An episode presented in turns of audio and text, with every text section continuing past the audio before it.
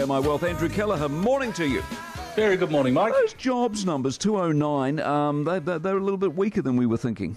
A little bit weaker, but it wasn't quite the full story. So Friday night, release of non-farm payrolls report. That gives us the latest read on the state of the employment market in the US. That in turn is a key factor in, determining US monetary policy, interest rate direction there, which drives interest rates around the world. So, but at Mike, it was an interesting report because it sent some sort of mixed signals. You're right, the US jobs market added 209,000 jobs in June, which is still a gain, but 2 points, it was below expectations, which was sitting at 230,000.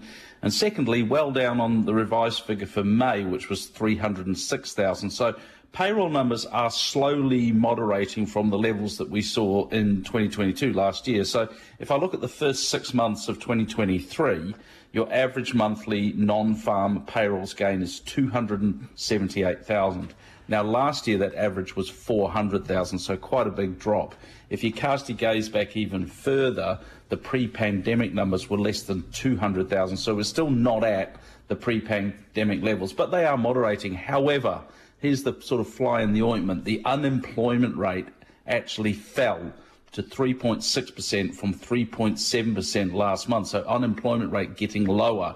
And average hourly earnings, what people are getting paid, rose 4.4% in the last 12 months, and they aren't really showing any signs of moderating at all. So those two aspects of the report are problematic for the US Central Bank, the Federal Reserve.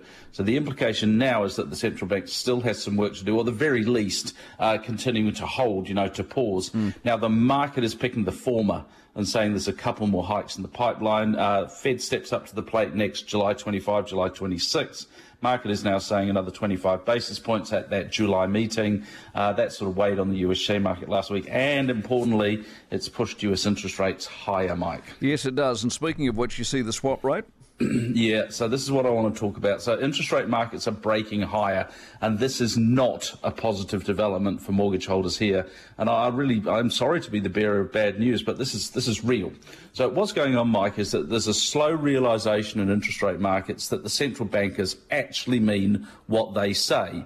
And if you look at the pricing in interest rate markets, pretty consistently, interest rate markets have been second guessing when the central banks would ease off the monetary policy pressure. What that means is that financial markets have been assuming that the cash rates would decline earlier than the rate at which the central banks have been forecasting. Now, what we're seeing is that disconnect unwinding. And in practical terms, that means that some wholesale interest rates have climbed in the last couple of weeks, and not just in the US.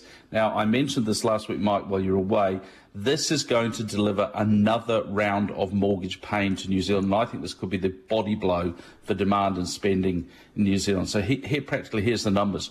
1 and 2 year interest rate swap levels, important price setting signals for 1 and 2 year fixed rate mortgages. 2 year swap rate closed on Friday at 5.75. The 1 year closed at 5.95.